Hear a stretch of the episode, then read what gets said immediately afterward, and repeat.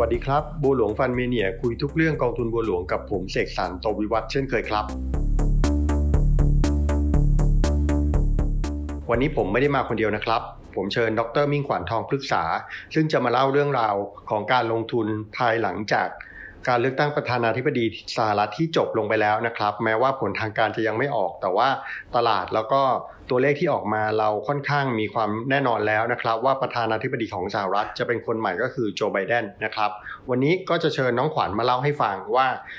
เหตุการณ์การเลือกตั้งประธานาธิบดีที่ผ่านมานะส่งผลอะไรต่อตลาดหุ้นบ้างนะครับ และหลังจากนี้เนี่ยตลาดรีแอคยังไง รวมถึงเหตุการณ์ในเรื่องของการเลือกตั้งประธานาธิบดียังจะยังส่งผลต่อตลาดหุ้นจากปัจจุบันจนถึงปลายปีอีกหรือเปล่าครับ เชิญขวัญครับ ค่ะพี่ก็ถ้าจำได้เมื่อคืนวันที่ 3พฤศจิกายนหรือว่าเป็นช่วงตอนเช้าของวันที่ 4 ใช่ไหมคะณเวลาเมืองไทย คือพวกเราเนี่ยลุ้นกันยิ่งกว่าเขาเป็นนายกไทยเลย คือประธานาธิบดีสหรัฐเนี่ยค่อนข้างเป็นตำแหน่งที่สำคัญมากของโลกนะคะ แล้วก็ลุ้นกันว่าใครเนี่ยจะได้คะแนนเสียงมาถ้าเกิดพิเศษจำได้เนี่ยตอนนั้นเนี่ยตอนที่นับคะแนนเป็นบาลอตเนี่ยสิ่งที่เห็นก็คือตอนนั้นทรัมป์คะแนนมานำค่อนข้างเยอะตอนตอนนั้นนึกว่าทรัมป์มาแล้ว ใช่แล้วก็คุณทรัมป์เองก็ได้มีการออก press conference ด้วยในช่วงตอนตอนกลางคืนของเขาก็คือสักประมาณช่วงเที่ยงๆของเราวันที่ 4 แล้วพอตัวคะแนนตัวเมลเนี่ยมันเริ่มเข้ามาแล้วมีการนับคะแนนที่เป็น mail-in นะคะ ก็คือส่งจดหมายเข้ามา ตื่นขึ้นมาเช้าวันที่ 5 กลายเป็นไบเดนเสียงจากสีน้ำสีไม่ใช่สีน้ำเงินสิจากสีแดงอะกลายเป็นสีน้ำเงินในในเขตที่เป็นเหมือนกับเป็นเขต critical อะค่ะ เป็นตัวรัฐที่เป็น criticalมาก ๆ เหมือนเพนซิลเวเนียวิสคอนซินพวกที่อยู่ Michigan ใช่ด้วยพวกใช่ไหมที่อยู่ครับฝั่งที่ไปทางตะวันตกหน่อยๆเนี่ย ตอนแรกเนี่ย คะแนนเสียงเนี่ยมันจะออกเป็นสีชมพูใช่ไหมพี่เสกตอนที่ยังนับไม่เสร็จอ่าใช่ปุ๊บใช่ตื่นมาวันที่ห้าเฮ้ยทำไมกลายเป็นสีน้ำเงินไปหมดเลย แล้วก็พอเริ่มนับจนหมดเนี่ยกลายเป็นไบเดนเนี่ยได้คะแนนเกิน 270 ในส่วนของคณะเลือกตั้งก่อน แล้วก็เหมือนจะเป็นที่แน่นอนแล้วว่าไบเดนเนี่ยแหละ น่าจะนำมาแล้วก็น่าจะเป็นประธานาธิบดี แต่ว่ามันก็ยังมีบางรัฐที่คะแนนขี่กันมากๆ อย่างจอร์เจียกับอีกรัฐหนึ่งจำไม่ได้ทำให้ศาลสูงเนี่ยต้องมีการพิจารณาบอกว่าขอนับคะแนนใหม่ ครับ แต่ว่าถ้าพี่ไปดูตัวคะแนนของคณะผู้เลือกตั้งของจอร์เจียเองก็ไม่น่าจะเพียงพอที่จะพลิกพลิกคะแนนของไบเดนนะครับ ซึ่งถ้าเราดูล่าสุด ณปัจจุบันนี้คะแนนของไบเดนเกิน 270 ไปไกลเลยนะครับค่ะอยู่ที่ 306 คะแนนขณะที่ของโดนัลด์ทรัมป์อยู่ที่ 232 ซึ่งถ้าสมมุติว่าโดนัลด์ทรัมป์จะพยายามทำทุกวิถีทางเพื่อให้คะแนนเขากลับมาเนี่ย น่าจะต้องมีการเปลี่ยนแปลงคะแนนใหม่หลายรัฐเลย ซึ่งใช่ในเรื่องของการวิเคราะห์ นักวิเคราะห์การเมืองรวมทั้งเอ่อฝั่งวุฒิสภาของทางอเมริกาเองก็ออกข่าว แล้วก็พูดไปในทำนองเดียวกันว่า การเปลี่ยนแปลงตรงนี้มันไม่น่าจะเกิดขึ้นแล้ว ดังนั้นก็ตลาดฟันธงแล้วแหละว่าไบเดนจากเดโมแครตก็คงจะมาดำรงตำแหน่งประธานาธิบดี ตั้งแต่ปีหน้าเป็นต้นไปแล้วก็อยู่ไปอีก 4 ปีอะนะคะ นะตอนนี้เนี่ยจริง ๆ แล้วพี่เสกตอนที่ตลาดคาดเนี่ยค่ะ สิ่งที่ตลาดคาดก็คือคาดว่าไบเดนเนี่ยแหละคงเป็นประธานาธิบดี แต่ว่าพี่เสกได้ยินคำที่เขาเรียกว่า blue sweep หรือว่า blue wave เกิดขึ้นคำเนี้ยเกิดขึ้นณช่วงก่อนที่จะเลือกตั้ง แล้วก็จะรู้ผลเลือกตั้งมั้งคือ blue sweep เนี่ยมันแปลว่า เหตุการณ์ที่เดโมแครตเนี่ยสามารถครองเสียงข้างมากในสภา ทั้งสภาสูงแล้วก็สภาล่าง หมายถึงตัววุฒิสมาชิกแล้วก็สสครับถ้ากรณีนั้นเกิดขึ้นเนี่ยจะเป็นกรณีที่ตลาดเนี่ยชอบมากเลย เพราะว่าสามารถผลักดันนโยบายได้ แบบไม่ติดขัด ก็คือมีเสียงของตัวเองมากกว่าถูกนะครับเดโมแครตจะมีเสียงของตัวเองมากกว่าอืมไม่ว่าจะเป็นเอ่อสภาผู้แทนราษฎร หรือว่าสมัครวุฒิสภาใช่นะครับซึ่งอันนั้นน่ะเป็นเป็นกรณีที่ตลาดอะ expect หรือว่าคาดหวังไว้ แต่พอของจริงออกมา ก็คือไบเดนก็ยังได้เป็นเนี่ยแหละ แต่พอมานับคะแนนเนี่ยทั้งสสสวเนี่ยมันปรากฏว่ามันเกิดสภาวะภาษาอังกฤษเขาเรียกว่า split congress อะค่ะ ก็คือ คือได้เป็นคนละสภาอืมใช่ได้เป็นคนละสภา ซึ่งหน้าตาสภาจะไม่ได้แตกต่าง ถ้าสมมุติว่าคะแนนจะเป็นแบบนี้อย่างปัจจุบันนี้อะนะคะ ก็หน้าตาสภาจะไม่ได้แตกต่างจากสมัยทรัมป์นะตอนนี้ ก็คือตัวสวเนี่ย Republican ได้อาจจะได้ครองเสียงข้างมากไป สสเนี่ยก็จะเป็นของ Democrat เหมือนเดิม ตลาดก็ถ้ามาแบบนี้ปุ๊บมันก็จะพลิกจากที่ตลาดคิดเอาไว้นิดนึง ดังนั้นเนี่ยถ้าในเชิงของของเรื่องของการดำเนินนโยบายเนี่ยค่ะพี่เสกขวัญก็เข้าไปดูตัวสิ่งที่โอบามาเพราะโอบามาเขาคือเดโมแครตเหมือนกันใช่ไหมคะเป็นประธานาธิบดีก่อนหน้าที่ทรัมป์จะได้เข้ามา แล้วดำรงสมัยของประธานาธิบดีเนี่ยตั้ง 8 ปีก็คือ 2 เทอม4-4 ซึ่งในยุคของโอบามาตอนนั้นเนี่ยก็เดโมแครตก็ไม่ได้ครองเสียงข้างมากทั้งสองสภา ในยุคนั้นเนี่ยโอบามาได้ครองเสียงข้างมากสองสภาเนี่ยในช่วงเทอมแรกของการมาเป็นประธานาธิบดีเลยค่ะอ๋อช่วงก็แรคือกในช่วงใไหมสองปีแรกสองปีทีนี้ ผู้ฟังอาจจะสงสัยว่า เอ๊ะทำไมเราจะต้องมานั่งคุยกันว่าสภาหน้าตาเป็นยังไง เอาจริงๆพี่เสกสภาหน้าตาเป็นยังไงอะสำคัญกว่าประธานาธิบดีเป็นใครด้วยซ้ำเพราะว่ากฎหมายต่างๆ ที่จะออกมาที่จะอืมโหวตแล้วก็ได้รับผลอ่าเหมือนกับว่ามีผลทางกฎหมายได้ ก็คือต้องผ่านสภาทั้งสองใช่สภาค่ะถูกใช่ไหมต้คอรับงซึ่งวุฒิสภาของสหรัฐเนี่ยเขามีวาระการดำรงตำแหน่ง 6 ปีใช่ค่ะนะครับ6ปีแล้วก็เขาไม่ได้เลือกพร้อมกันทั้งหมดใช่เขาแบ่งเขาแบ่งส่วนเลือกอืมนะครับเพราะฉะนั้นเนี่ยการเลือกตั้งรอบเนี้ยมันเป็นการเลือกตั้งประธานาธิบดีค่ะแล้วก็มีสสค่ะนะครับแต่วุฒิสภาเนี่ยเขามีการเลือกตั้งเพียงบางส่วน บางส่วน ซึ่ง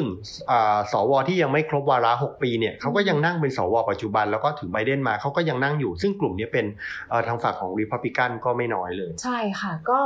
สสสสกับสวเนี่ยค่ะจะได้รับ จะจะต้องถูกเลือกตั้งเนี่ยทุกๆ 2 ปี ก็คือใน 4 ปีของการดำรงตำแหน่งประธานาธิบดีเนี่ยมันจะมีภาวะกลางเทอมที่จะต้องมาเลือกตั้งสวกับสสใหม่ มันเป็นระบอบที่แบบประชาธิปไตยมากมากคือเขาไม่อยากให้ตัวสวกับสสเนี่ย มันมีเทอมที่ตรงกันว่าต้องการการเหลื่อมกันนิดนึง เพื่อจะไม่ให้ขี่กันทางการเมือง ดังนั้นมันก็เลยจะเป็นความยากในเชิงของการนับคะแนนด้วยหน่อยหนึ่งแล้วก็จะเป็นในเชิงของการสรุปผลออกมาแล้วว่าใครเนี่ยจะได้มาดำรงตำแหน่งภายใต้เสียงข้างมากเนี่ยมันอาจจะยาก มันจะมีเงื่อนไขว่าต่อเมื่อประชาชนเนี่ยให้การยอมรับมากจริง ๆ ซึ่งพอเห็นตัวคอนเกรสเนี่ยเกิดขึ้นแบบเนี้ยขวัญก็ไปเทียบเคียงกับสิ่งที่โอบามาเนี่ย เขาได้ประสบพบเจอมา เพราะว่าในช่วง 8 ปีที่เขาเป็นประธานาธิบดีอะค่ะ มันจะมีช่วงพีคของเขา คือ 2 ปีแรกสองปีแรกสองปีแรกนั้นก็คือคอนเกรสเนี่ยเป็นของเขาทั้งสองสภาเลย แล้วก็จะมีช่วงภาวะกลางเทอมที่เกิดเหตุการณ์แบบปัจจุบันนี้แหละก็คือสป l ิตคอนเกรสก็คือพักหนึ่งได้สภาหนึ่งไป แล้วในช่วงปลายเทอมของเขาเนี่ยปีที่ 7 กับปีที่8เนี่ยค่ะ เป็นสภาวะที่เขาเนี่ยเป็นประธานาธิบดีเสียงข้างน้อย ก็คือทั้งสสและสวเป็นของริพับลิกันไปหมดเลย ไปหมดเลยอ่าคือเกินครึ่ง ใช่เกินครึ่งดังนั้นเนี่ยสิ่งที่เราพยายามที่จะพูดเนี่ยคือว่าอะไร คือในแง่ของการลงทุนถูกต้องแหละไบเดนมาตลาดก็ตอบรับ แล้วก็ตลาดก็ขึ้นไปในวันในวันที่ เลือกตั้งด้วยซ้ำตลาดขึ้นไปไม่หยุดเลยสหรัฐอเมริกานะตอนนี้ก็ยังขึ้นอยู่ แต่ว่าในในยะของเชิงการลงทุนถ้ามองไปอีกนิดเนี่ยค่ะ หน้าตาของคอนเกรสเนี่ยสำคัญ เพราะว่าเราไปติดตามเนี่ยสิ่งที่โอบามาทำค่ะพิเศษคือนโยบายที่เป็นคีย์หลักๆเนี่ยถ้าขวัญจำได้ไม่ผิดนะนะจะมีโอบามาแคร์ใช่ไหมคะอ่าใช่ อันมันนี้จะคนมีไทยจะคุ้นมาก ใช่ แล้วก็จะมีนโยบายที่ให้ประชาชนสามารถซื้อรถยนต์ได้ในราคาต่ำ นะคะก็คือต้องการที่จะบูสต์ในส่วนของการบริโภคให้มากขึ้น แล้วก็มีนโยบายเกี่ยวกับการปรับปรุงโครงสร้างของธนาคารพาณิชย์ เพราะตอนนั้นที่โอบามาเข้ามาเป็นประธานาธิบดีเนี่ยคือปีที่เกิด subprime mortgage crisis พอดีเลยอ่าอ่าใช่ใช่สามนโยบายเนี่ยเป็นสามนโยบายที่มีความเกี่ยวข้องกับเรื่องของเศรษฐกิจ และเป็นสามนโยบายที่โอบามาสามารถผลักดันได้ในช่วงที่ตัวเองอะครองเสียงข้างมาก ก็คือ 2 ปีแรกถูกก็ดันออกไปเลย ดันออกไปเลย ดันออกไปได้เลย แล้วนโยบายที่เป็นสตาร์เนี่ยออกไปได้ในช่วงที่เขาเนี่ยอยู่แบบเป็นสีน้ำเงินหมดทั้งสภา แต่พอมาดูเนี่ยอีกสามครั้งหลังที่เป็นสามเทอมอะนะคะ ถ้าเราแบ่งแปดเป็นเป็นสองสองเนี่ยเราจะได้ทั้งหมดสี่ภาคถูกไหมคะสองแรกเนี่ยเขา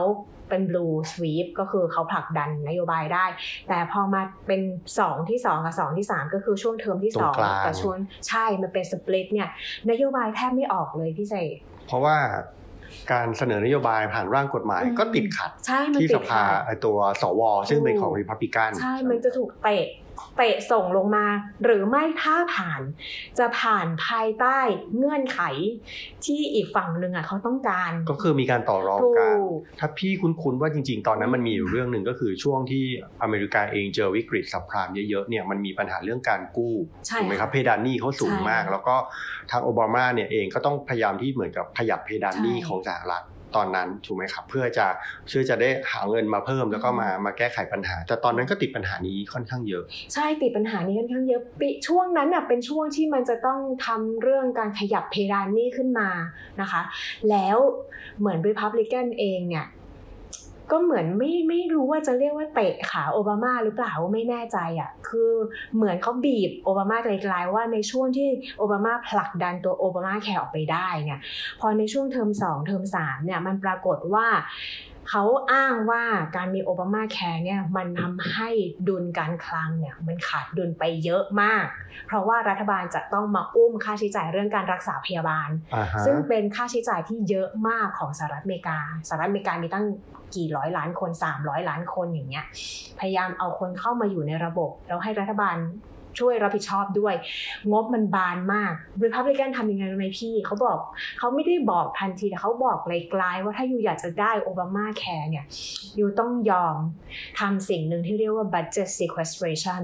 คือนั่นคือเขาบอกว่าเมื่อไหร่ก็ตามที่ไม่สามารถตกลงเรื่องนโยบายได้เนี่ย budget จะต้องถูกปรับลด 10%ทุกกระทรวงทันที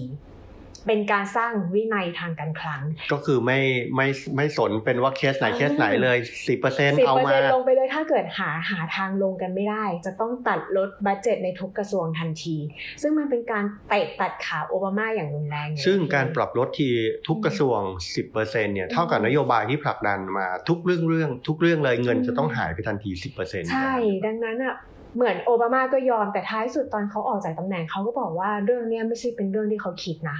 มันเป็นเรื่องที่เกิดขึ้นในระหว่างการต่อรองกัน คือเขาจำจำยอมพูดง่ายๆว่าเขาจำยอมถูกดังนั้นเนี่ยในย่าที่เล่าให้ฟังเพราะอะไรเพราะกำลังจะบอกว่าเมื่อไหร่ก็ตามเนี่ยถ้าถ้าสภาคองเกรสเปิดออกมาแล้วไม่ใช่เป็นคนของประธานาธิบดี ประธานาธิบดีจะเจอ เจอศึกเหตุหกานัรกณ์แบบเนี้ยมาก เพราะฉะนั้นนโยบายที่ก่อนหน้านี้นักวิเคราะห์หรือเราดูกันเยอะแยะมากเลยอืมเปรียบเทียบระหว่างทรัมป์กับไบเดนถ้าใครจะมาแล้วจะเป็นใช่ยังไงเรื่องการขึ้นภาษีบริษัทของไบเดนหรืออะไรอย่างเงี้ยค่ะเอาจริง ๆ มันอาจจะไม่เกิดขึ้นหรืออาจจะเกิดขึ้นแบบมีเงื่อนไขก็ได้ เพราะว่าตอนนี้เขาไม่ได้เป็นเขาไม่ได้มีเสียงข้างมากทั้งสองสภาอยู่ เป็นไปได้คือณตอนที่ยังไม่ได้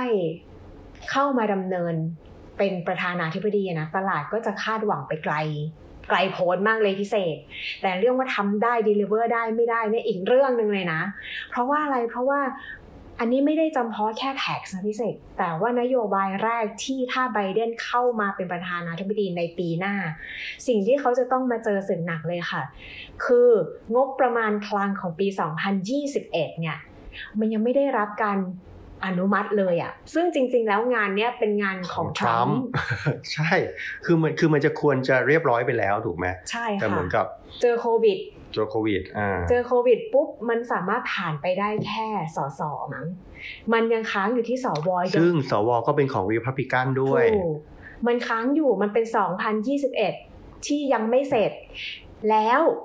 ไบเดนจะต้องเข้ามาวันที่สะวันที่ 20 มกราคม มันมีช่วงเปลี่ยนผ่าน ตั้งแต่จากจุดนี้ไปจนถึงปีหน้าเนี่ย มันมีช่องว่างทางการคลังเกิดขึ้นน่ะซึ่งทรัมป์เนี่ยเขาปูรายจ่ายของรัฐบาลเอาไว้ให้ถึงแค่วันที่ 11 ธันวาคม ปีนี้ แกปประมาณเดือนกว่าใช่ ดังนั้นทำยังไงอะมัน ถ้าจะถ้ามันจะผ่านไม่ได้ก็ government shutdown ๆเออใช่ใช่เออกำลังจะกำลังจะถามถึงคำนี้พอดี เพราะว่าอืมหลังๆเนี่ยเราได้ยินเคสของอเมริกาเนี่ยเราได้ยินเรื่องปัญหาของของการผ่านร่างกฎหมายต่าง ๆ แล้วก็เกิด government shutdown นี้บ่อยมาก ซึ่งสาเหตุหนึ่งมันก็มาจากการที่สภาทั้งสองสภานี่แหละ ถือโดยคนละพักว่างั้นเถอะ มีสมัยโอบามาก็เกิดชัดดาวเกิดขึ้น ทรัมป์เองก็เจอเหมือนกันเพราะว่าตกลงกันไม่ได้ เนี่ยเดี๋ยวจะมาสักเดือนหน้ากลางๆเดือนเนี่ยลองดูว่าจะเป็นยังไง อันนี้คืออันแรกภาวะการปิดตัวของรัฐบาลในกรณีที่นโยบายทางการคลังอะมาไม่ทัน แล้วพอไบเดนเนี่ย เข้ามารับตำแหน่งในวันที่ 20 มกราเป็นต้นไปสิ่งที่เขาต้องทำก่อนเลยพิเศษ คือต้องหยิบไอ้ตัวงบประมาณคลังปี 2021 เนี่ยขึ้นมาคือขวัญไม่แน่ใจว่าเขาจะเอาฉบับของทรัมป์มาทำต่อ หรือเขาจะต้องร่างกันขึ้นมาใหม่ทั้งหมดร่างใหม่จะทันไหมไม่น่าทันไหมหรือเขาเริ่มทำตั้งแต่วันนี้แล้ว ไม่แน่ใจเลยอะ่ะ อันนี้คือสิ่งที่จะเป็นสเต็ปถัดไปแล้วว่าหน้าตางบปีหน้าจะเป็นยังไง ซึ่งควรจะเป็นสิ่งที่ต้องเสร็จแล้วในปีนี้ด้วยซ้ำแต่ทรัมป์ไม่รู้ทำวางระเบิดเวลาไว้หรือว่าอะไรยังไงก็ตาม โจทย์เนี้ยโยนไปให้ไบเดนพิเศษถามถึงเรื่องภาษีบอกว่าสิ่งที่ไบเดนเขา propose หรือว่าหาเสียงมาเนี่ยบอกว่าจะปรับขึ้นภาษีนิติบุคคล เพื่อที่จะเอาเงินส่วนนั้นไปลงอินฟราโปรเจกต์ ใช่ไหมคะ อันนี้คือสิ่งที่เขาหาเสียง พี่เชื่อไหมผมว่ามันไม่ง่ายนะนั่นน่ะสิ คือประเด็นเนี้ย ประเด็นนี้มันมันมีมันมีสิ่งที่ต้องคิดเยอะ เพราะว่าการที่บอกว่าเราจะเก็บภาษีเพิ่มเนี่ย ส่วนใหญ่เนี่ยมันจะทำแล้วมัน ปัญหานี่มันจะไม่ค่อยเกิด ถ้าสมมติว่าเศรษฐกิจมันดีมากๆ แล้วคนมันมีเงินเยอะ แต่แต่ส่วนเพิ่มที่เขามีเนี่ยเขาถูกถูกตัดเอาไปหน่อยเนี่ยมันก็โอเคอยู่ แต่ตอนนี้เราก็ทราบกันดีว่าวิกฤตโควิดเนี่ยทำให้เศรษฐกิจของอเมริกาเนี่ยนะครับมันได้รับผลกระทบเยอะโดยเฉพาะเศรษฐกิจที่เป็นพวกกลุ่มเรียกว่าเป็นโออีโคโนมีนะครับพวกอุปโภคบริโภคใช้สอยอะไรทั่วไปพวกนี้แล้วถามว่าอยู่ๆจะมาขึ้นภาษีในช่วงนี้มันมันมันเรียกว่าแทบจะเป็นไปไม่ได้เลยอะดังนั้นคือขวัญคิดในลักษณะที่ขวัญเคยเห็นการเมืองการเมืองไทยด้วยนะการเมืองประเทศอื่น ๆด้วย มันจะมีแบบนี้พิเศษกรณีที่บอกว่าโอเคฉันจะปรับเพิ่มภาษีส่วนของนิติบุคคลเนี่ยเงินได้นิติบุคคลเนี่ยเขาอาจจะปรับเพิ่มก็จริงนะพี่ แต่เขาอาจจะเพิ่มลดหย่อนบางไอเทมให้ ยกตัวอย่างผมยกตัวอย่างเลยในแง่ของบัญชีเนี่ยบอกว่า CIT เนี่ยจะถูกเพิ่มก็จริง แต่เขาอาจจะมีไอเทมบางอย่างเพิ่มขึ้นมาบอกว่า ถ้าคุณซื้ออันนี้อันนี้อันนี้นี้จะให้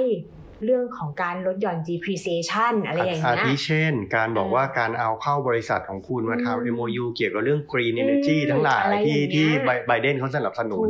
คุณก็อาจจะได้รับเวฟตรงนี้ หรือว่าไปลดหย่อนตรงนั้นแลกกับภาษีสลับกันถูกไหม มันเป็นวิถีทางการเมืองที่อาจจะเล่นแร่แปรธาตุในงบการเงินได้ว่าเฮ้ยฉันเนี่ยก็ขึ้น CIT แล้วนะ แต่ว่ามันจะมี item ย่อยเป็น item ลับอะที่จะบอกว่าเฮ้ยธุรกิจฉันให้เธอลดหย่อนภาษีในส่วนตรงนี้ได้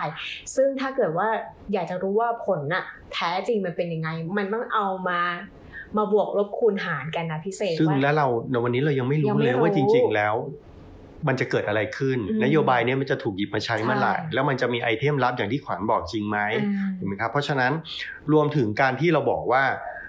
ไบเดนจะเก็บภาษีบริษัทจดทะเบียนพวกนี้เพิ่มขึ้น แต่ตลาดหุ้นกลับขึ้นขึ้นขึ้นขึ้นขึ้น ซึ่งบางทีมันฟังแล้วมันก็ความรู้สึกคือมันย้อนแย้ง มันอาจจะเป็นไปได้ว่าตลาดเองก็มอง forecast ว่าไอ้นโยบายนี้มันอาจจะไม่ได้เกิดขึ้นง่ายๆ หรือว่ามันไม่ใช่มาในเรื่องของปีหรือ 2 ปีนี้ก็ได้ ปกติแล้วนโยบายเนี่ยค่ะพี่ถ้าเทียบกับโอบามานะคะ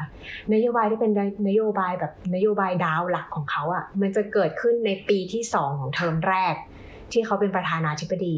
ดังนั้นเนี่ยถ้าเทียบเป็นบัญญัติไตรยางศ์เอามาเทียบกันเนี่ยขวัญคิดว่าปีหน้าเนี่ย2021 อาจจะยังไม่เห็น เพราะว่ามันจะต้องไปผลักดันสิ่งที่บอกว่าเรื่องของการ run budget ในส่วนของงบการคลังก่อน หรืออาจจะเป็นเรื่องของการกลับไปไอ สร้างพันธมิตรต่างๆ การกลับไปเรื่องของสนธิสัญญาปารีสที่ทรัมป์ออกมาอะไรพวกนั้นรวมทั้ง TPP อะไรต่างๆ ด้วยใช่ไหมใช่ อันนี้ไอในแง่ของเรื่องนโยบายต่างประเทศเนี่ยค่ะพี่ ถ้าเกิดว่าเราย้อนไปดูโอบามาเนี่ยเขาเลือกทำในช่วงที่เขาเป็นประธานาธิบดีเสียงข้างน้อย ในเทอมสุดท้ายของปีเลยก็คือปีที่ 7 ปีที่ 8 เพราะอะไรรู้ไหมพี่ เพราะนโยบายพวกนี้มันไม่จำเป็นต้องผ่านคอนเกรส มันทำโดยประธานาธิบดีได้ได้เลย ดังนั้นถ้าถ้าไบเดนอยากจะเลือกทำเพราะว่ามองว่าคอนเกรสนะตอนนี้หน้าตาไม่ใช่ของเขาร้อยเปอร์เซ็นต์เขาอาจจะมาเลือกทำนโยบายต่างประเทศก่อนก็ได้ สิ่งที่อยู่ในอำนาจของประธานาธิบดีต่างๆ ใช่ครับเหมือนที่ทรัมป์รอบที่ผ่านมาเนี่ยทรัมป์ก็ออกจากสนธิสัญญายกเลิกอะไรต่างๆ นานาก็ด้วยเป็นอำนาจของประธานาธิบดีที่ทำได้เช่นเดียวกันไบเดนก็อาจจะใช้วิธีการเดียวกันนี่แหละเธอใช้อำนาจออกฉันก็ใช้อำนาจกลับ กลับเข้ามาได้ ดังนั้นอะไรก็ตามที่เป็นสิ่งที่เขาเรียกภาษาอังกฤษถ้าจะไม่ผิดคือ executive order มั้งก็คืออำนาจประธานาธิบดีอะส่วนหนึ่งอย่างแรกเลยก็คือเรื่อง foreign policy เนี่ยทำได้ก่อนเลย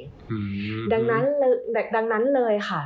จริงๆอะจุดเนี้ยมันเป็นจุดที่เราเล่ากันมาเนี่ย เราพอจะเห็น reaction ของตลาดบางอย่างพิเศษ อย่างวันเนี้ย ค่าเงินบาทแข็งเป๊กเลยพี่ แล้วนอกเหนือจากที่หุ้นสหรัฐมันมันจะวิ่งรับเรื่องวัคซีนก็ตาม รับเรื่องผลเลือกตั้งก็ตามนะพี่ หุ้นประเทศอื่นอะก็เขียวเหมือนกัน อืม เออ บ้านเราก็เขียว บ้านเราก็เขียวนี่ขนาดว่าเราเนี่ยแป๊กมาตั้งนานแล้วเราเห็น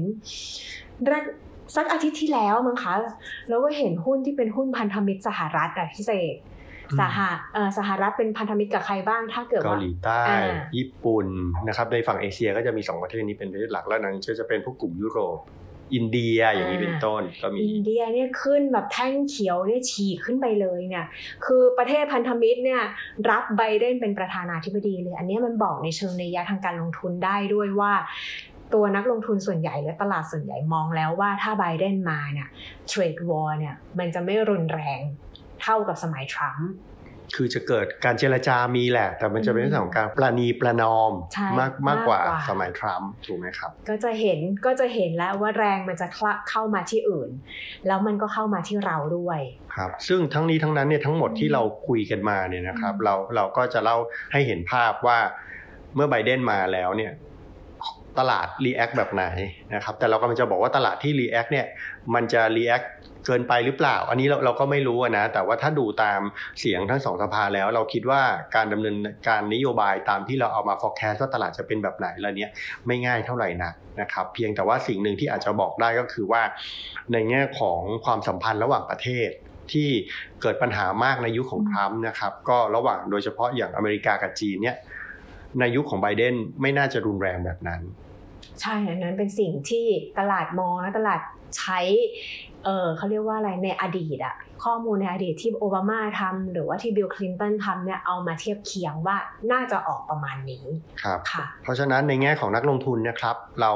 รับทราบข้อมูลตรงกันนะครับ เราทราบชัดเจนแล้วว่าไบเดนคือประธานาธิบดีคนที่ 46 ของประเทศสหรัฐอเมริกานะครับ นโยบายของเขาหลาย ๆ อย่างเขาน่าจะทำได้โดยเฉพาะนโยบายเกี่ยวกับเรื่องของการต่างประเทศ แต่นโยบายที่เกี่ยวข้องกับเศรษฐกิจ นโยบายที่เกี่ยวข้องกับภายในที่ต้องผ่านสองสภา ก็ยังเป็นที่จับตาอยู่นะครับ มันอาจจะไม่ง่ายอย่างที่เขาหาเสียงออกมาครับ